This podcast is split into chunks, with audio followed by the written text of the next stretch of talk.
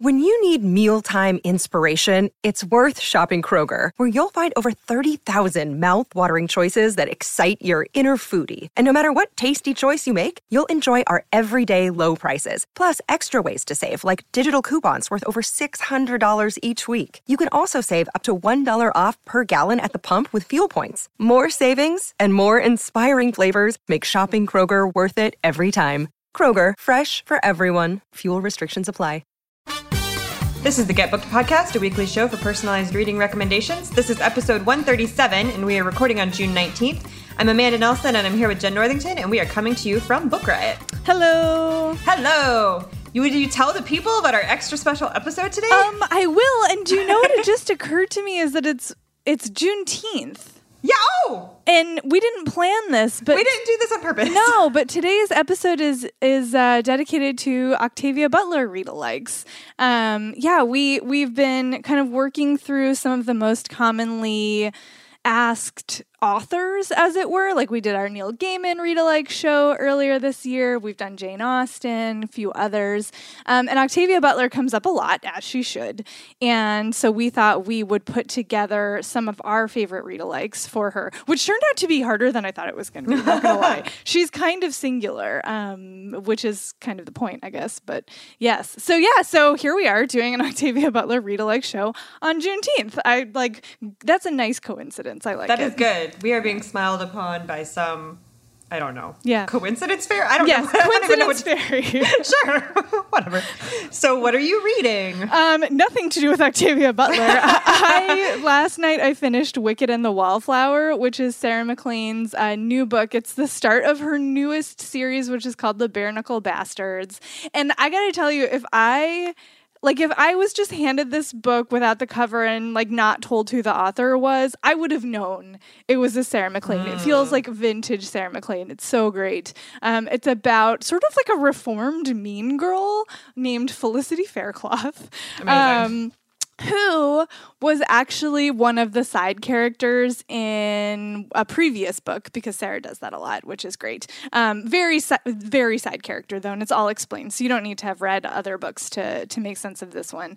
But um, but yeah, she's like she's on the shelf. She's 27, she or is she 29? I can't remember, something like that. She's well on the shelf. She's not going to land anybody, and she's been sort of like ostracized by her fancy society friends and is super bummed about it. Like she misses being part of the in crowd. Um, and and a new duke is turns up in town. Nobody knows much about him, and um, she's at this party and she gets in sort of a spat with her former mean kid friends, and she's like, "Well, too bad because I'm gonna marry this duke. Like we're already we're engaged, and they're definitely not. Like they're they're super not. She hasn't even met him. Like, she, she- and so she just announces Oops. that, that whoops, yeah, and then um later that night, a man who she like briefly met under mysterious circumstances at the party turns up in her bedroom and is like, I will land you that Duke, but you have to like follow my rules for this thing.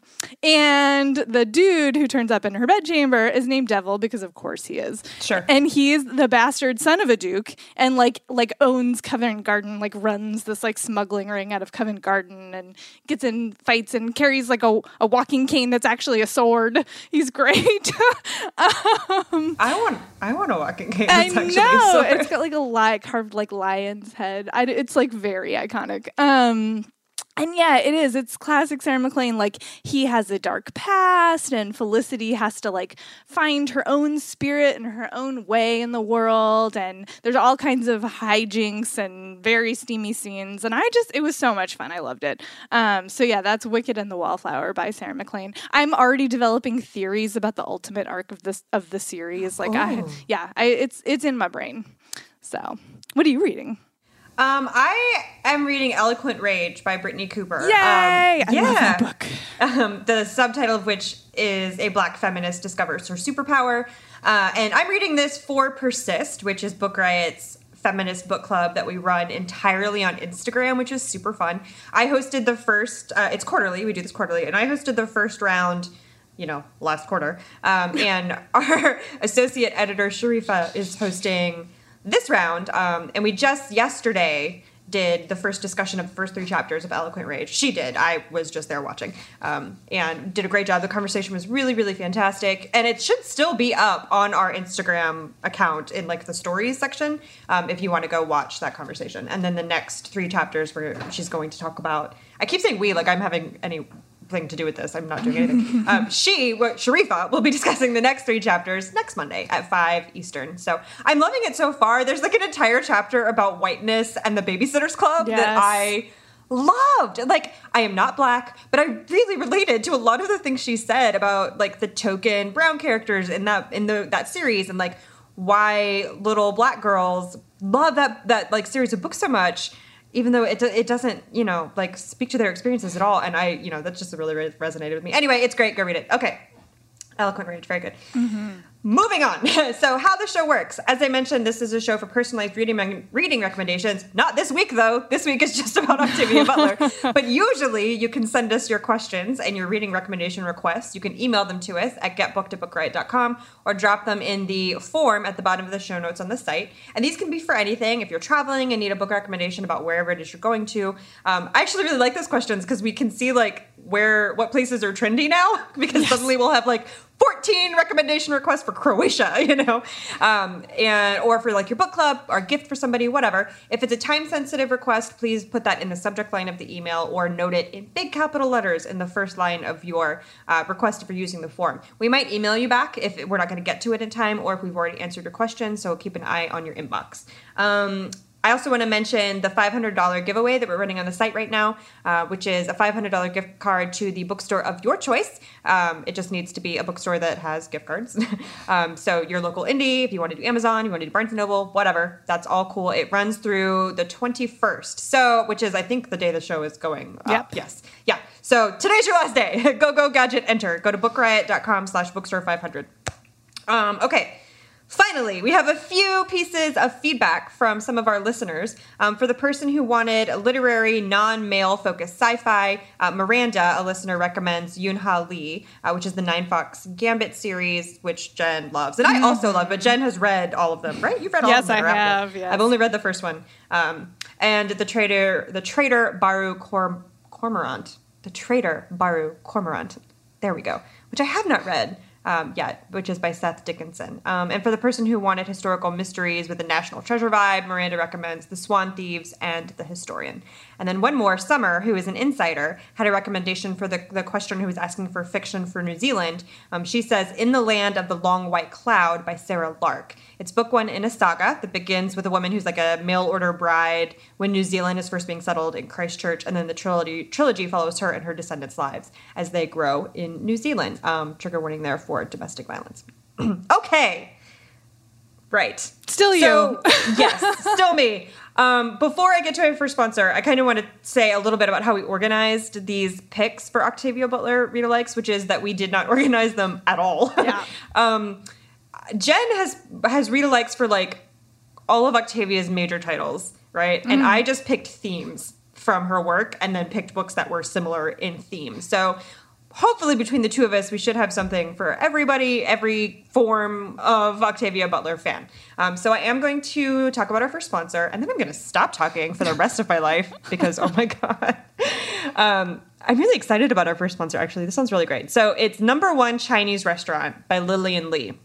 And this is a literary fiction novel about the Beijing Duck House in Rockville, Maryland, which is not only, you know, the go-to solution for hunger pangs and a beloved setting for family celebrations, it is also its own world, inhabited by waiters and kitchen staff who've been fighting and loving each other and aging within the walls for decades. So this number one Chinese restaurant looks beyond the red tablecloths, the silkscreen murals, you know, of everybody's favorite Chinese place to the unforgettable story about youth and aging and parents and immigration and children and all the ways that our families can really destroy us, but also keep us really grounded and happy. Um, so, of course, as I'm sure you can tell by the synopsis, this has a universal themes about family and money and love and expectations of your parents. Um, and it's also a really fresh immigration story. It looks inside of the local, you know, like your local Chinese joint, which it's a story that's never really been told before. Um, and it's also funny. And I'm just, I don't know, I'm really excited about this. This is Lillian Li's first novel. She has an MFA from the University of Michigan. She's also a bookseller at Literati in Ann Arbor, which is like a beloved indie bookstore. Um, so go check that out. That's number one Chinese restaurant by Lillian Li. And I'm gonna go get that. Yeah. Um, All right, Jen, you. I'm gonna sit. Down. Yeah. I mean, I'm already sitting. I'm just gonna lean back. indeed, indeed. Well, okay. So before I dive into my first pick, I think I, I just want to say on behalf of both Amanda and myself that we decided we were not going to pick N.K. Jemisin for one of our picks. And it's not because she's not an amazing author. She obviously is. But it, if you look online and people talk about, like, oh, you know, the heirs to Octavia Butler, she's always the first one that people pick, which is great. But like, we wanted to broaden the search a little bit. So consider this like a blanket recommendation for N.K. Jemisin, who you should definitely be reading. Um, but that is, that's, you know, we're we're going to talk about other authors as well. Um, okay, yeah, like Amanda said, I did. I like. I need a method for this kind of madness when we podcast these theme shows, and so I started trying to map specific titles, and it really ended up being more themes from specific titles because Octavia Butler really is a singular writer.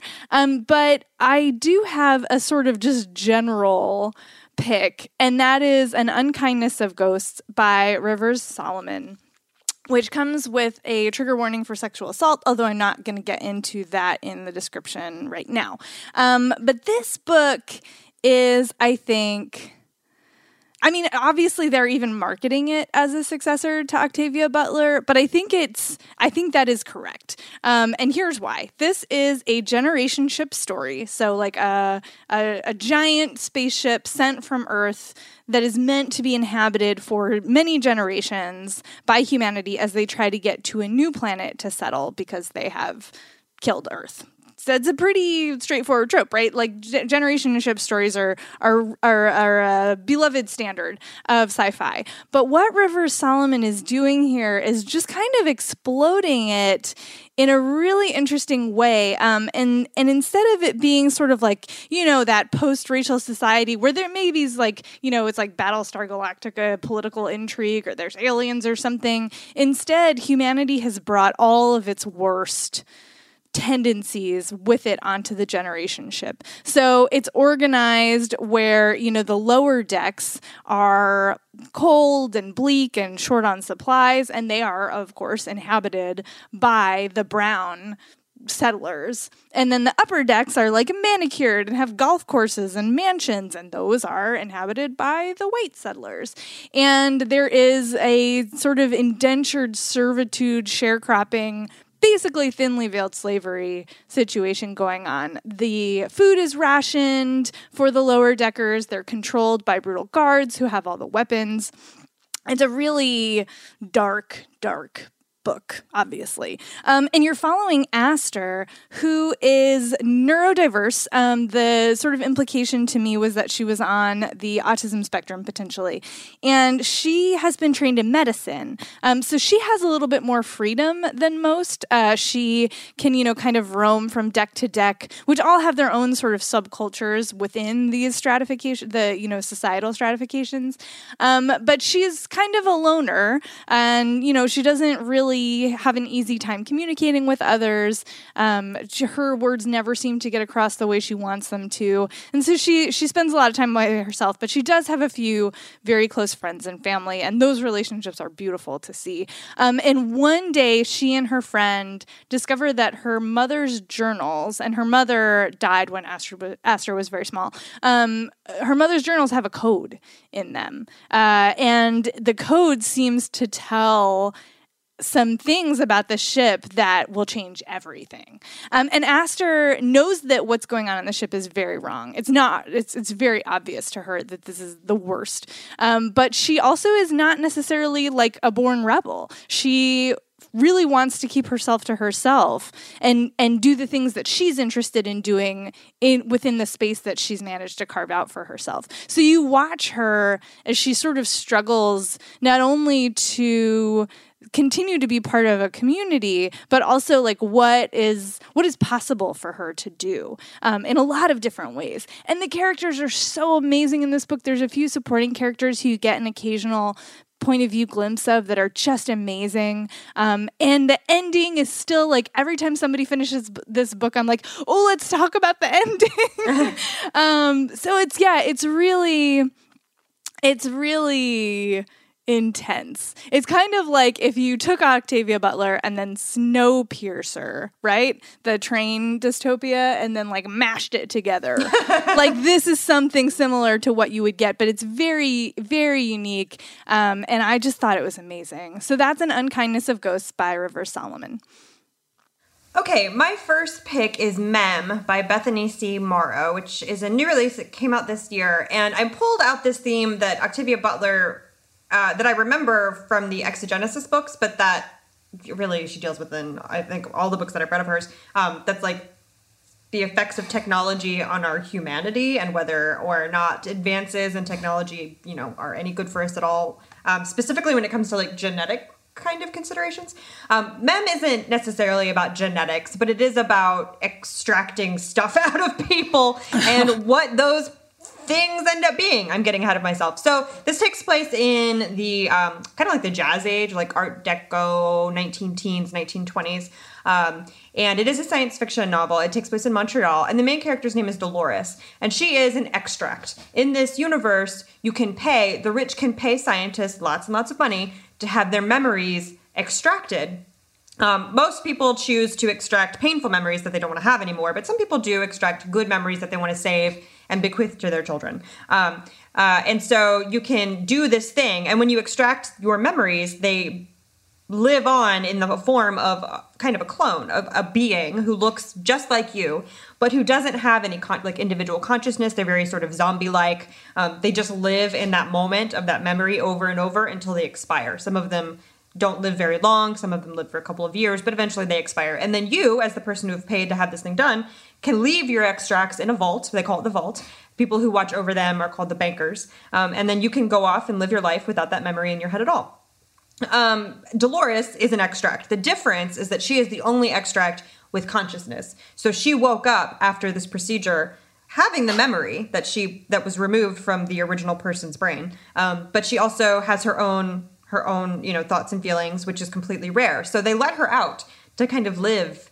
They give her an apartment? Um, they give her, you know, like she's allowed to socialize. She has her own wardrobe. She makes her own choices. She renames herself. But then one day she gets summoned back to the vault because the, her creator, the person, the, the like original Dolores, wants to write over her with a new memory. And so there's this question of what is a person is she a person or not you know?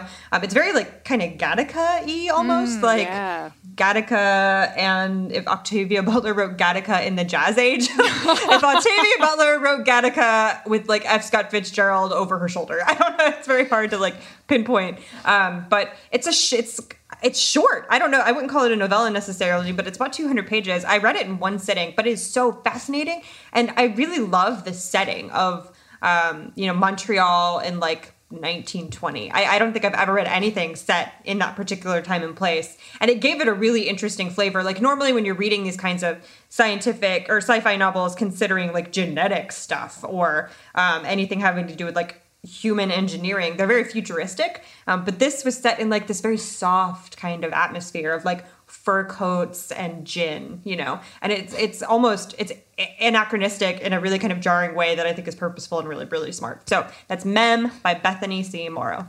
I could not agree more with everything you just said. It's so good. I love that book. Um, okay, let's see. My next pick, uh, Fledgling by Octavia Butler, was I th- is my first memory of reading her. It's possible I read a short story earlier than that, but but yeah, Fledgling kind of blew my mind. It was the most subversive you know, just completely unexpected vampire novel I have ever read, including to date. Like I and I've read a fair number of vampire novels. Um and I was trying to think of, you know, an, another book that did that that takes uh, again this, you know, sort of classic or standard and then explodes it. And Mongrels by Stephen Graham Jones does that, I think, for werewolf stories. Amanda has definitely talked about this book before, but like I, it's so perfect for this. Um, this book comes with a trigger warning for domestic violence. I was telling Amanda when we were prepping, I was like, oh, all of my books for this basically come with trigger warnings. And we are like, well, that's kind of also Octavia Butler. Like her, her books are not easy, and a yeah. lot of them are very uncomfortable and do have triggering stuff in them. So, you know, the, here we are. Um, but man, mongrels. Okay, this book. So it is really interesting because I think when I was thinking about what werewolf stories normally do, there's really two sort of main themes for werewolf stories, and, and, uh, like main themes. I'm not saying there are only two total. I'm saying there are two main themes. And one of them is that like werewolves are like the horror creatures, right? They're dark. They're gonna kill you. They're gonna hunt you down and bite you, and you're gonna go crazy, and you're not gonna be able to control yourself. And they're like, you know, the scary, scary. And then there's sort of the romanticized werewolf, right? Like the the lead hero of the paranormal romance is a werewolf, and like that's interesting too. But what Mongrels does that I don't know I've seen anybody do do before with a werewolf story is make it both horror ish, but also very like there's no romance here, but they're also not unequivocally horror tropes. Like it's it's a very humanized sort of horror. And that is incredibly hard to do, I think, and really compelling. Um, and it means this book is hard to read because boy is it gross. Like there are scenes that I just really like I if you had asked me, you know, if I would read them, I would be like, no, I'm not going to read that. really gross like body horror and like ugh, like pus things and ugh. um it's nasty. It's nasty. But it's so deliberate and so well deployed that you're just kind of like, well, I guess I'm going with this. I cannot stop reading. It's about a family. Um, uh, the young boy who is the main character lives with his Aunt Libby and Uncle Darren. And um, and they are on the run from the law because uh, um, Darren had like an altercation with a cop that did not end well, and so now they just kind of are moving around for forever. Um, and he's you know he's in and out of school, and he, the book actually doesn't go in straight linear order, so you get him at different times in his childhood and then early teens, and it's really, really well paced. And and he grew up listening to his grandfather tell stories that he thought were just stories about werewolves. But then when his grandfather dies, he discovers that like these these were stories based on fact and often were twisted versions of the truths. So part of what he's doing is unraveling the truths that are buried in the stories that his grandfather told him or that his uncle and aunt have told him. And he also is not sure if he's going to change into a werewolf or not. Um, so, and he wants it in the way that all little kids want you know, the special power or the thing that they see their family doing. And his aunt and uncle really do not want it for him because it's a really hard, complicated life. Um, and it's told with such a sense of humor, like gallows humor, but very funny moments in the gross moments as well. Some of them are the same moments. Um, some of them are gross and funny. Like it's a really fascinatingly done book, and I'm going to be thinking about it for such a long time. It's yeah, it's just real good. Uh, so that is Mongrels by Stephen Graham Jones. Okay, my next pick, um, I pulled out of. Uh, well, all of them, but probably uh, Parable of the Sower, that that trilogy, um, trilogy, duology. It's two. Parable of the Talents, two, not three. Yes.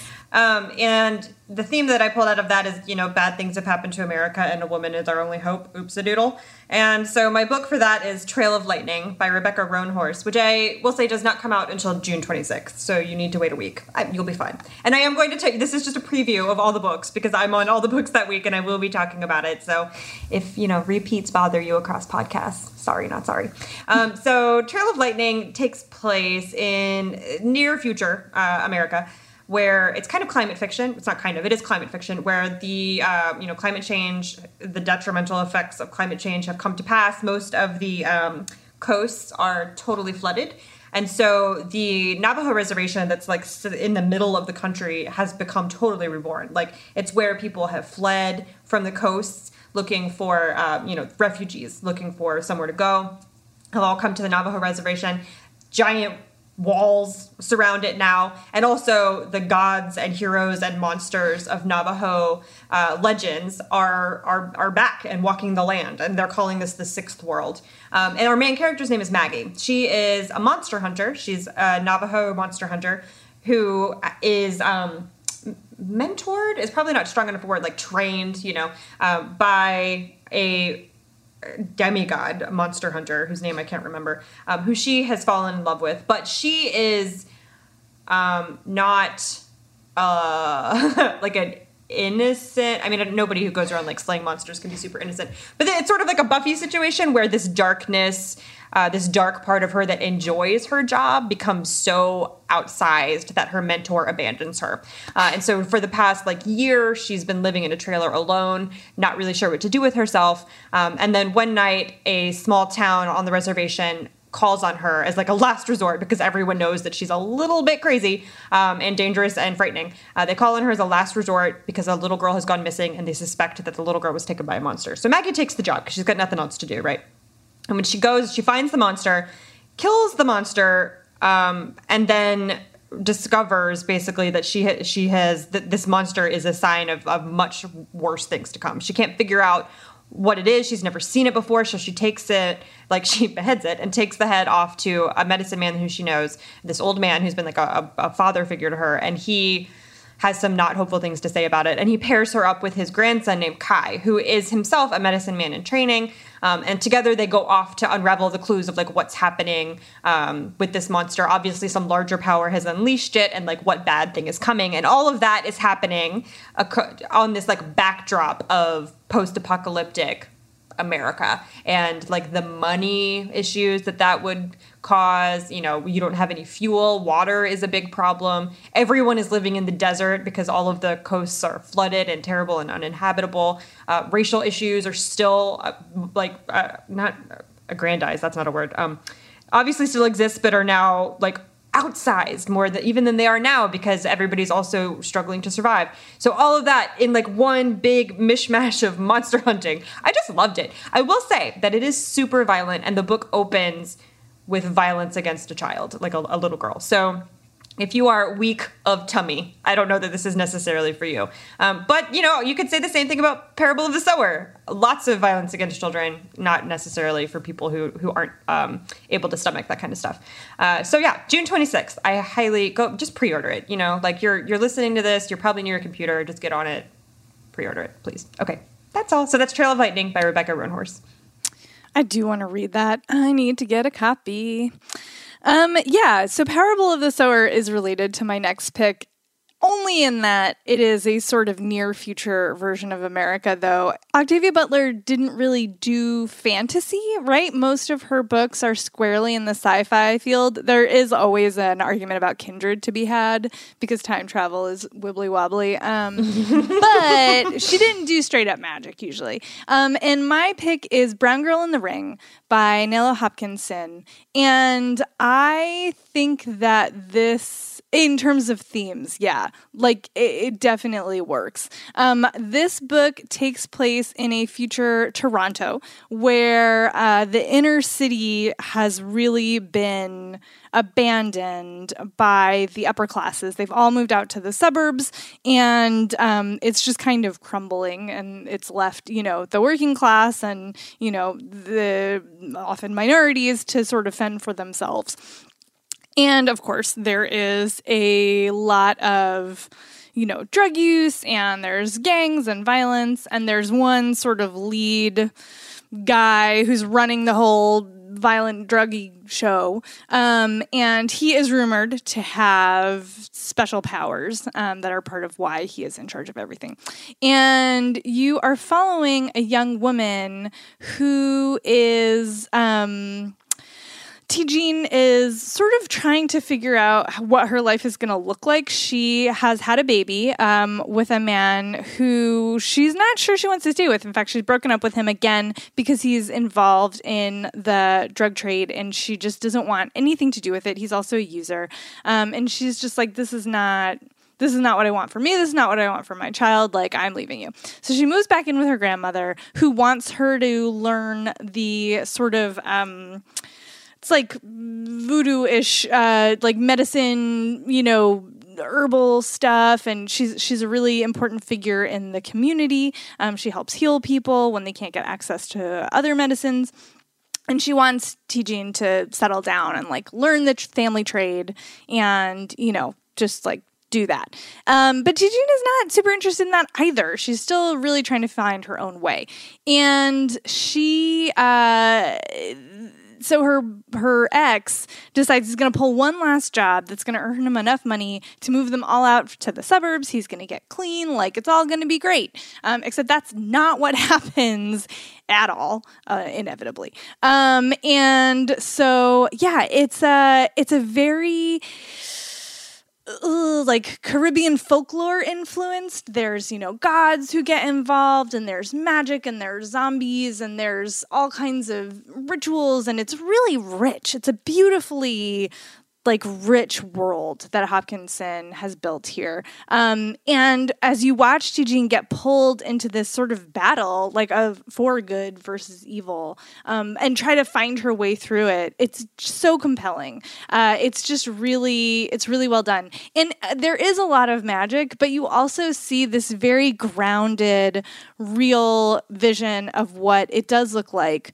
when the people with money just pull out of a section of a city and what is left behind and how what that community looks like. And it's not all like gloom and doom. You see people building lives for themselves that are good, but then you also see the bad parts. Um, and it's really it's really well done. It's really fascinatingly woven, um, and I just thought it was amazing. And I I think I came across a reference that maybe Octavia Butler like read it and recommended it, so I'm perhaps not alone in finding there there's some similarities. So again, that is Brown Girl in the Ring by Nalo Hopkinson. Okay, um, my next pick is The Underground Railroad by Colson Whitehead, which I'm sure you will not be surprised to know is my kindred read, alike. um, I, I didn't even say that in my notes. I put alternate history of slavery. So there you go. Um, so, I, you know, how much do I even need to say about this? Like, it's won a bajillion awards. It won the Pulitzer. It was longlisted for the Man Booker and the National Book Award, right? Um, all of these things. So, uh, it's about a, a, woman named Cora who's born onto a plantation in Georgia as a slave. Um, her mother is gone. She, her mother was a runaway slave who was never found, um, was never like recovered. Uh, and so she's kind of an outcast among her fellow slaves. Everybody gives her kind of side eye. Um, and she is, you know, suffering at the hands of the people who enslave her um, as, as it's again trigger warnings right like it's very violent as one would probably expect um, and then a new man shows up at her plantation a new slave his name is caesar um, who has come from virginia and tells her about the Underground Railroad. Uh, and not encourages her necessarily, but just leaves the option open to her that like he's planning on running, and if she wants to come, this is what's happening. Uh, and so they decide to do it. They decide to take the risk and run. Um, the difference here is that in Whitehead's ima- reimagining of the American South, the Underground Railroad is a literal thing. It's a it's a literal train that exists under the ground, like a subway, um, that was built by people's unknown, though he does give you some hints in the text. Uh, and it is intruding farther and farther slou- south, intruding according to the words of you know the plantation owners. Um, and they have heard rumor that there's a new stop on the Underground Railroad nearby, and if they can just make it there, they can get out of the South. Uh, and so they do. Initially, they make it to the first stop in the Underground Railroad, not without any difficulties or violence happening along the way, um, but they make it to South Carolina where they decide to stay. And South Carolina seems, despite the fact that it's still in the South, it seems like a very peaceful option for them. Um, there are like government programs set up for ex slaves who have run um, to help them do X, Y, Z, get jobs, and all this sort of thing. But it's it, it's a, you know a mask on this very frightening reality of what's happening. And and Whitehead is pulling historical events from America's you know history because it's historical, um, and kind of mushes them together in this South Carolinian pseudo horror utopia. Um, and so eventually they need to flee that as well. But while all of this is happening, a slave catcher named Ridgeway is chasing them. So they're being hunted. It's not just that they are escaping the South and their plantation and need to, you know, find somewhere safe to go. It's that they forever need to be going and pretending to be other people um, so that they aren't caught by this person who will chase them till the ends of the earth. Like this is his job. Um, and he was also in charge of finding Cora's mother, so he has like a personal vendetta against her. And uh, because Cora's mother was never found, and so he feels a bit like a failure. So this is like a thing he is determined to do. It is harrowing. It's like one of the most harrowing. Just like heart in your teeth, never gives, never comes out. Just ugh, it's so tense kind of books. Um, and at the end, it's one of those things where you're like, I can't say that I enjoyed that, but I'm so glad that I read it, which is kind of how I felt after I read Kindred. So there you go. It's not just similar in theme, but in the feelings you'll have at the end of it. Um, so that's The Underground Railroad by Colson Whitehead. All right. Before I do my next pick, I'm going to do our second sponsor, which is Annotated. It's our own annotated podcast, which is an audio documentary series about books, language, and reading. The episodes are between 15 and 25 minutes long, so perfect for a commute, and they cover a whole range of bookish topics. Um, past episodes have covered how J.P. Morgan's personal librarian became the most glamorous librarian in the world, even as she guarded a dangerous secret. There's the story of how 1984 came to be written and how the CIA got involved. Um, there's an exploration of why we care so much about the Oxford comma uh, that contains a very nerdy love story. So if you like podcasts like This American Life, Planet Money, or 99% Invisible, we think you're going to love. Annotated, um, one of the reviews left on the show says this podcast fills a gap in my listening life that I didn't even know was there, which is lovely. So you can get Annotated for free on Apple Podcasts or wherever else you get your podcasts. Please do give it a listen. All right, let's see. My next pick, oh, yes, is okay. I was trying to find a comp for Xenogenesis, which is hard because there's not that many people doing aliens in the way that Octavia Butler did aliens. So I don't actually have aliens in my pick, but instead, it is more that it matches up with the themes of Xenogenesis, which to my mind are this question of compulsion and consent. Like what what does consent look like when you are being compelled by circumstances to give a specific answer or to d- behave in a very specific way? Um, and my pick for this is the Machineries of Empire series by Yoon Ha Lee, which was mentioned before. I am obsessed with it. The third book just came out, and it is one of the best third books in a series I think I've ever read. It's really, really good, y'all. Um, but this series is so interesting because it got progressively more intense in terms of theme as it went along. Like the action is really intense in the first one, and you are just dropped into this really fascinating, really different sort of world where the laws of physics depend on what calendar you're using, and the predominant calendar runs on torture, and you're just like, what is going on? Like, ha. And then the main character is possessed by a disembodied, like, tactician from the past, and maybe he's a psychopath, and you're like, what is happening? Um, but it all works somehow, magic. And as the series goes along, in the second and third books, you sort of dig deeper into what it means to have the calendar system that runs on torture and and also the soldiers in this universe sort of have been embedded with this thing called formation instinct that makes it basically impossible for them to disobey an order from somebody higher up than them. And you're just like oh sure. But then when you know as lee develops the story he also starts developing the further and further implications of this. And it gets darker and darker but also more and more interesting. And it's a really well done. Um, so, as I said in the first book, you're following Kel Cheris, who is a captain in the military, um, who is in sort of mid battle when you meet her, and she decides to pull sort of a really crazy stunt to win the battle. And she's pretty sure it's heretical, uh, you know, based on what she, the maths that she uses. She's like a math genius, um, and she's she does it anyway because she wants to she wants to win the battle. She wants to save her troops, and she figures, well, you know, they'll court martial me or maybe they'll kill me afterwards, but at least I'll have done my job. And they're like, oh, cool.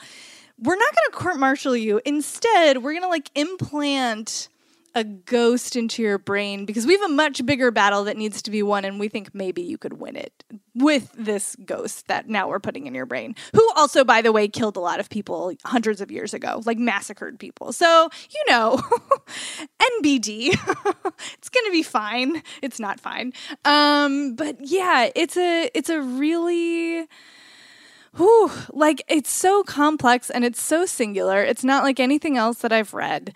And Yoon Lee also does a really killer job with point of view in this series, which I think is similar to Xenogenesis in that the books switch point of view as they go along. And by withholding certain points of view, you're also withholding information.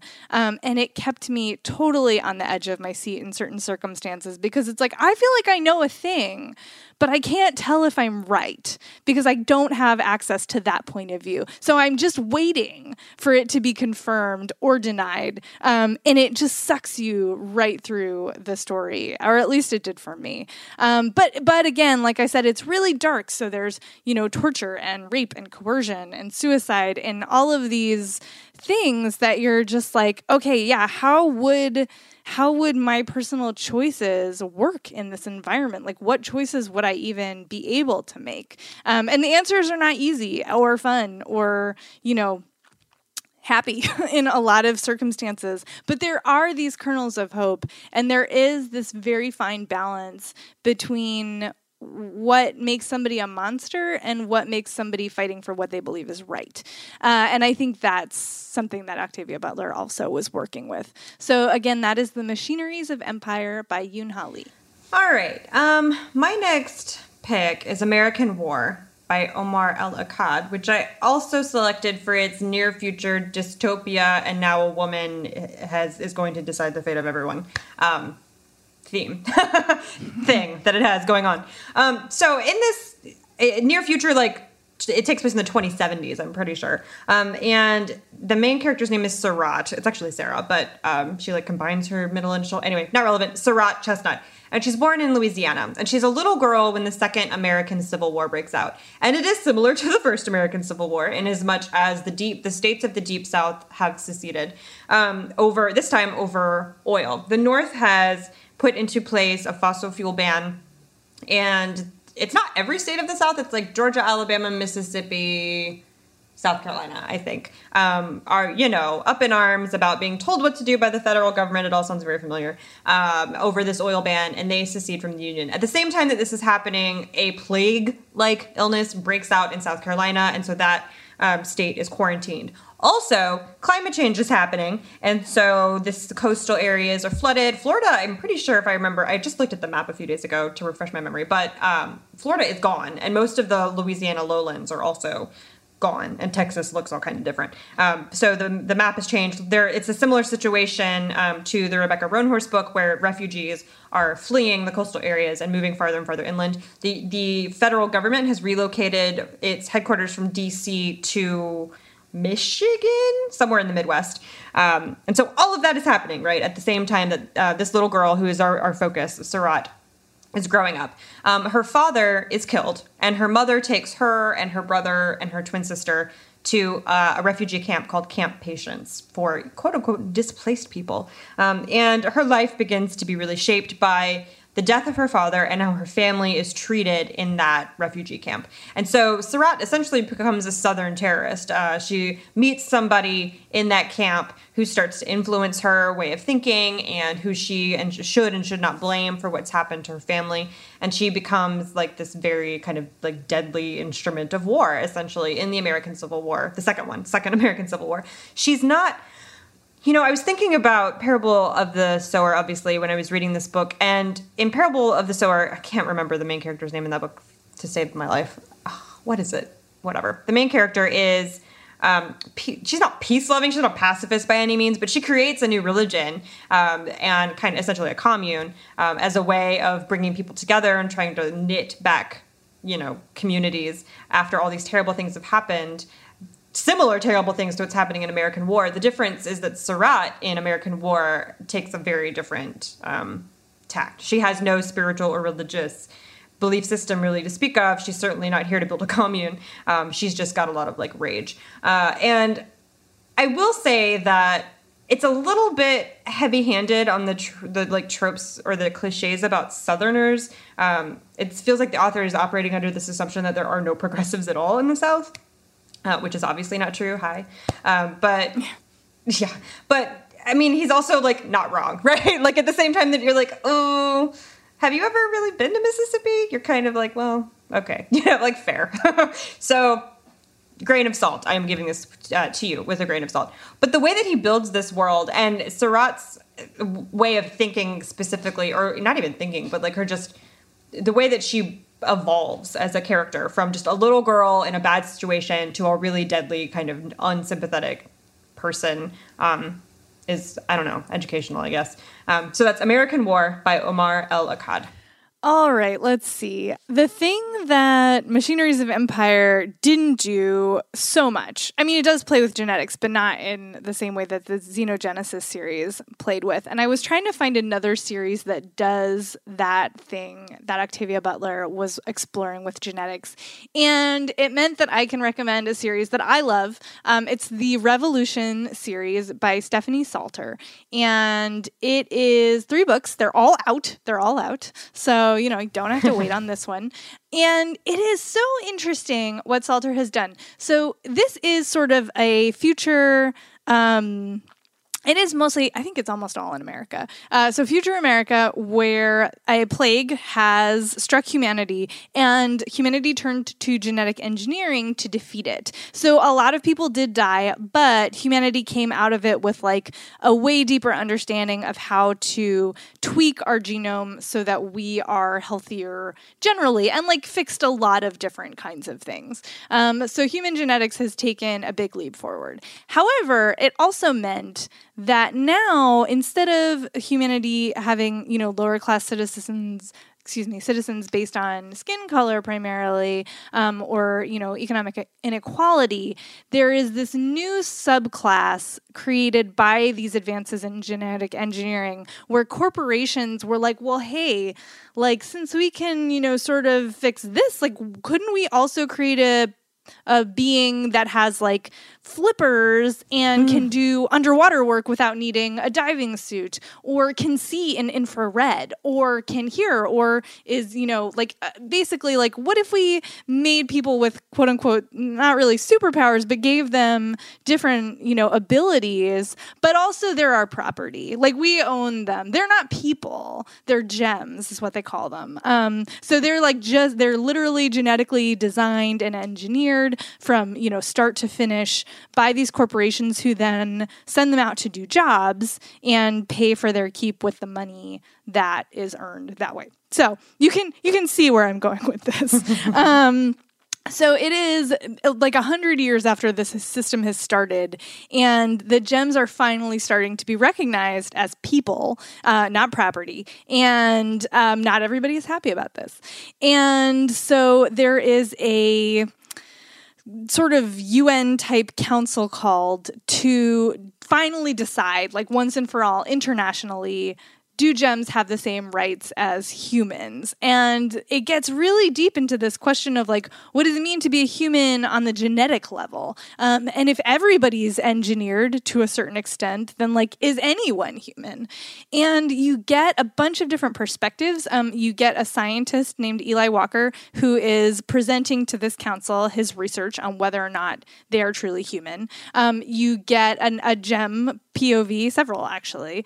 And then you also see a head of a corporation who's like, "Ooh, Zakva, Zavka, excuse me, is like a real intense good villain." Um, I like she's like a little bit like Cruella de Vil in my head. um, like, you know, the red lipstick and the really like, you know, intense cheekbones and just like gonna stare you down kind of uh, evil lady. Um, and and so you you are following this moment in time when everything is sort of coming to a head. And there are, you know, religious fanatics who want all of the gems dead. Um, and there are just like all of these different factions swirling swirling around this question of who who gets to be human. And I just thought it was so well done. It does have really dark, hard moments, but it's also a very hopeful series. And you get to follow a couple different sort of sections throughout the series as it goes on and see like okay from the start to finish like what does this evolving society look like? And what are the new problems that come up when you think you've solved the old ones? And it's really it's really fascinating. I got totally sucked into it. Uh, so again that's the revolution series by stephanie saulter. The first book is Gemsigns Okay, um, my next pick is Binti by Nnedi Okorafor, and I picked this because of Dawn, because of weird things happening to people in space with squishy aliens with tentacles. They even have tentacles. They do have tentacles. They I do, added they that, do. Like I made that up, but that's not wrong. They do have tentacles. Hooray! Okay, um, Binti obviously is the main character. She is a member of the Himba people, and she has been offered a place at a university called Oomza, which is like you know the fanciest, smarty pantsiest, uh, higher learning institution in the galaxy. But she's the first person from her people to ever leave. Um, it's just like not a thing that the Himba do, and her decision to leave is uh, has a lot of repercussions for her personally. It means she's giving up her place in her family. She's not going to get married. If she ever comes home, she's going to have this like you know tint of a person who left on her. Um, also, her people uh, wear this clay that comes from a I think it was a lake near their town or village um, on their skin and so she's got like a very limited supply of that that she's taking with her and does just doesn't know she's you know scared nervous doesn't know how she's going to maintain her sense of self uh, and all of her customs while she's traveling to this you know faraway place to learn but it's what she wants to do so she's doing it so she gets on this ship and at first it doesn't go very well people don't respect her. Um, everybody treats her very much as like the other uh, because she is the first member of the Himba people to ever like venture that far. Uh, and she she kind of gets the hang of it, right? Like she gets on this ship to make her way and starts making friends. Um, and you think that this is going to be like a Harry Potter in space. Like you think that you're going to read this little book about this girl getting on a spaceship and like making friends and discovering that, you know, we're all nerds together and, you know, found family and all of that. And then this alien race invades her ship and kills everyone. Everyone except her. She is the lone survivor. All of her friends, all of her the people who aren't her friends everyone on the ship is murdered by the Meduse, which is an alien race um, who has long been at war with humanity um, and the people who run the university. She manages uh, through I, I won't get into how, but she manages to survive the attack and communicate with them, which has never been possible before, um, and realizes that they want to take the ship to the university because the people who are at the university have like wronged them in a very specific way and they want retribution um, and to make this wrong right in their eyes and so she kind of becomes their translator almost and like ambassador because it's what she has to do to survive um, and the book is like just it's so complicated and it took such a left turn from what I expected. I didn't go in having re- read the synopsis or anything. I just have, you know, I've read other books by Nnedi Okorafor and so I picked this one up because I like her other work. Um, but it was just not. It's not Harry Potter in space. It is not girl becomes nerd friends, found family stuff. It is like why terrorism is a thing and what we could do to maybe fix it a little. Like that is not the theme that I went into this expecting, but that's what I got, and it was great. um, it's just brilliant, and it is a novella. It's like this little little book. I, I don't know that it's sold as YA, but she is a teenager in the book. You know, she's like going off to school to university, um, so she is a young adult. Um, so I think it would be fine for YA readers. But I just loved it, and it is the first book in a series, so you can, you know, there are more. So that's Binti by Nnedi Okorafor. Nice. I think I think I've covered all the ground I want to cover. Actually, Okay. yeah. Great. I had one more. I can say, I'll just mention it really quickly. It was Infomocracy uh, by Malka Older, which I feel like, you know, we've recommended on this show enough that I don't have to go into tons of detail about it. But um, Octavia Butler's books are often very concerned with like what makes a society and a democracy. And this is a near future look at, at that question, where democracy as a thing isn't really real. Everybody's living in these micro democracies, which are like populations of 100,000. Um, and there is much scandal and Facebook style overlord, Google ish information systems and political intrigue. So it's a lot of fun and it's a trilogy. The third one comes out in September, so it will soon be complete if that's a thing that you like require of your reading. So now I can be done. Yay! Yay! Thank you all so much for listening. Um, please go leave us a rating or review on Apple Podcasts. Thank you to our sponsors. Um, you can find us on social media. I'm on Instagram mostly at I'm Amanda Nelson. I am on Tumblr. It's jenirl.tumblr.com, and that is Jen with two N's. And thank you for joining us for our very special Octavia Butler episode. We will back we will be back to our regularly scheduled programming next week, and we will talk to you later.